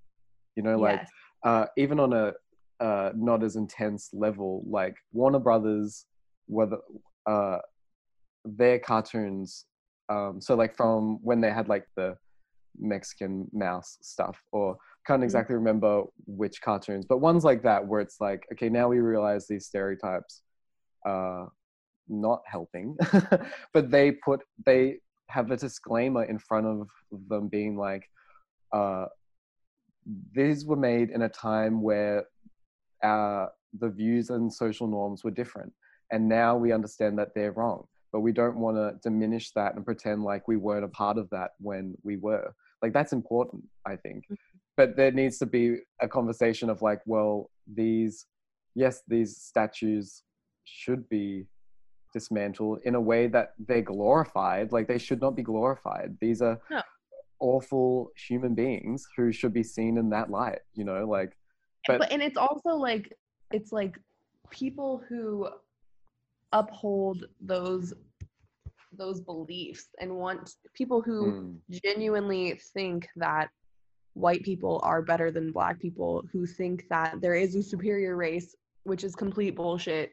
Mm, those people like those it's like powerful like it gives them power. It empowers them and it's a reminder to to all people of color like hey like this is how it is stay in line and you know that's what the police force that's what american police is too it's Mm. like It gives them I permission for this. does that make sense I, no, is- it, is it- it does. I know. I also just want to like sort of disclaimer. I'm sort of playing devil's advocate in some way because I think I think it's just important to try discuss the different angles. You know what I mean? Like, of sure. try like try understand what these like how these people how these people sounds, but you know like how people get to the point they do. You know, like mm-hmm. and how can we then figure out a way to communicate with them to be like because it's so easy now for people to feel like you're immediately attacking them specifically and being like you're this uh, and that's like of course like and that's i'm not talking about like people who are blatant we are attacking you if you're racist i mean that's what i mean like blatant blatant that's what I'm like blatant racist people uh, no thank you but like people who like are just misinformed into thinking these things. It's like you need to Yeah. we they it's it's easier for them Up to feel attacked point, like as up to opposed to like opening point, conversation it's just like ignorance can only be tolerated up to a certain point like Yeah. if this is the only thing you've ever known and been exposed to like and you know everyone around you has like trained you to be a certain way is that your fault not necessarily but like it's your fault for not go out and- changing it to be better yeah for not looking people in the eyes and seeing them and their soul and seeing that you know like they this is a person i am a person like you know it's like Yeah. it's it's as simple as that it's like it's- and so I totally no, I totally. It's wild because I watched this movie recently called Gummo, and it's by this director named Harmony. oh, I can't remember his last name, but he's the guy who did um, Spring Breakers, the movie with like Selena Gomez and that. Um, it's obviously like a dramatized, but he's like his aim was to he like grew up in this really poor American town where it was like purely white, and he was inspired to make a movie just like showing what that life is like. It was like it wasn't improv because there's like a basic story, but a lot of the shots he tried to get the people because they weren't actors; they were just people to be just them as themselves. There's a Mhm. part where he's filming these like neighborhood kids, and they're literally just like neighborhood kids. Um, it's like a girl sitting on the back steps of her house, and like three of the kids, and they're just talking, and they're talking about black people and saying the N word so casually and saying how like, oh yeah, they're stupid. And then the girl says, oh well, I've met like two N word boys and they were really sweet. Um, and it was just like this weird, blatant, casual, careless racism that these children were expla- ex- like showing, and it made me think of like my nieces and how my niece lately she's like talking about how much she wants to grow up and be a grown up and do all these things because Oh. she's constantly around adults who are doing all these things you know? So she mimics our behavior. Whereas mm-hmm. like so it's like these kids are obviously mimicking this behavior from somewhere. And that's Yeah. like as easy as gross as it sounds it's as easy as that of like it's just something they've been around for No. ages that it is as it easy is. as that It's so fun. Yeah. And that's a pro- but that's a And problem. a huge problem and it but it goes both ways like it like that's like it is our responsibility to Say that's a problem. educate and raise you know our children or- or just influence the people that we can to to just care about other people and to do the right thing it's like it's When- like it matters what we do and what we say it matters what we post on social media even though it doesn't yeah, yeah, no, I get what you mean. I my, it matters I was talking to my sisters about something, politics or American politics or something like that. You know what I mean? Just Mm-hmm. ranting, and they said like, um, like, well, like I get what you're saying. Why are you like ranting at me for? And it's like, and it's like because I hope that me telling you these things will make you be like, oh yes, that's like I'm frustrated, and I want you to be frustrated for these things. And i hope that you get frustrated to the point where you want to then be knowledgeable and share it to people you know. And then that's the thing like that's the cycle. I had an argument an argument slash debate slash conversation with my sister's husband um, Oh, about American politics, which was like, and he even said like, why? That's when he, he said like, why do you care so much? And that's what, yeah. And I said, well, why do you care? And he's like, well, I really don't. And I was like, well, when, why do you have, why are you so Why are vocal about this opinion? Exactly.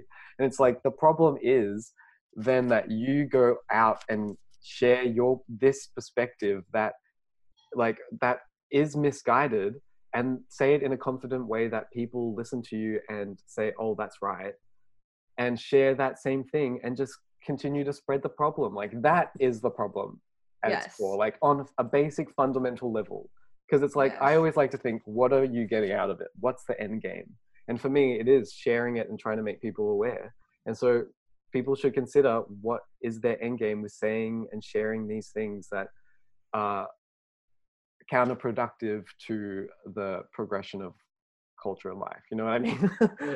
Yes, I do. Sorry to sound. I'm sorry. Well said. No, Mum's very been saying well I get on like. Mum's been saying lately I've been sounding like I'm on top of a soapbox. but I mean, what else can I do? I'm up on the soapbox all the time. It's nice to meet somebody else. It's literally like I I just always end up ranting. Mm. But Yeah. anyway, I want to I genuinely Yeah. I want to get your pictures or opinion on these Yes. photos. But Yes. I also like my bedtime is approaching. I suppose well, I would say thank you for doing this with me. Yeah. Um, this will be a thank you for having me. just literally thank you for doing it. I'm more than happy to talk with you all the time. So it's literally my pleasure that you agreed to record with me. So thank, thank you. um, yeah, I don't think I like stressed enough how like much I love our friendship and how we got where we are, and just that it felt so like great. And I love it.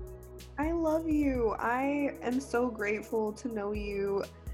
I thank the universe every day for Contiki for bringing us together Literally though. because it is rare. It's it's rare when you can find someone who you can just talk about anything with, anything with no judgment, all love, just open ears.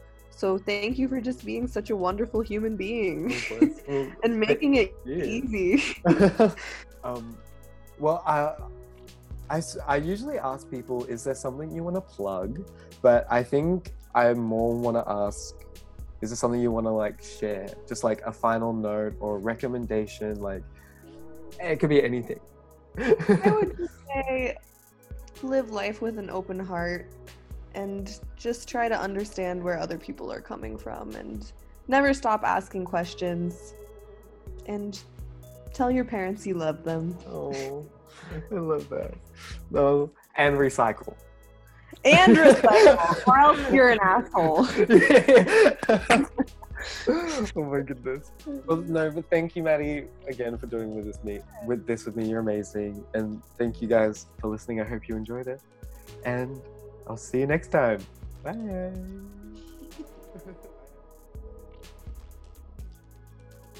That was amazing. I hope you guys enjoyed that one so much. It was so fun to do and just chat about everything, go deep in. Uh, I love that. I love Madi and uh, I love it so much. Anyways, thank you so much again for listening. I hope you enjoyed the podcast. If you did, make sure you check us out on Instagram. Um, you can follow us anywhere YouTube, SoundCloud, iTunes, Spotify. Um, yeah, check everything out. I love this and I love Madi, and I'm so happy I have this forever now. um, I hope you're having a lovely day and I hope it gets better as well. Have an amazing time. Thanks, guys. See ya.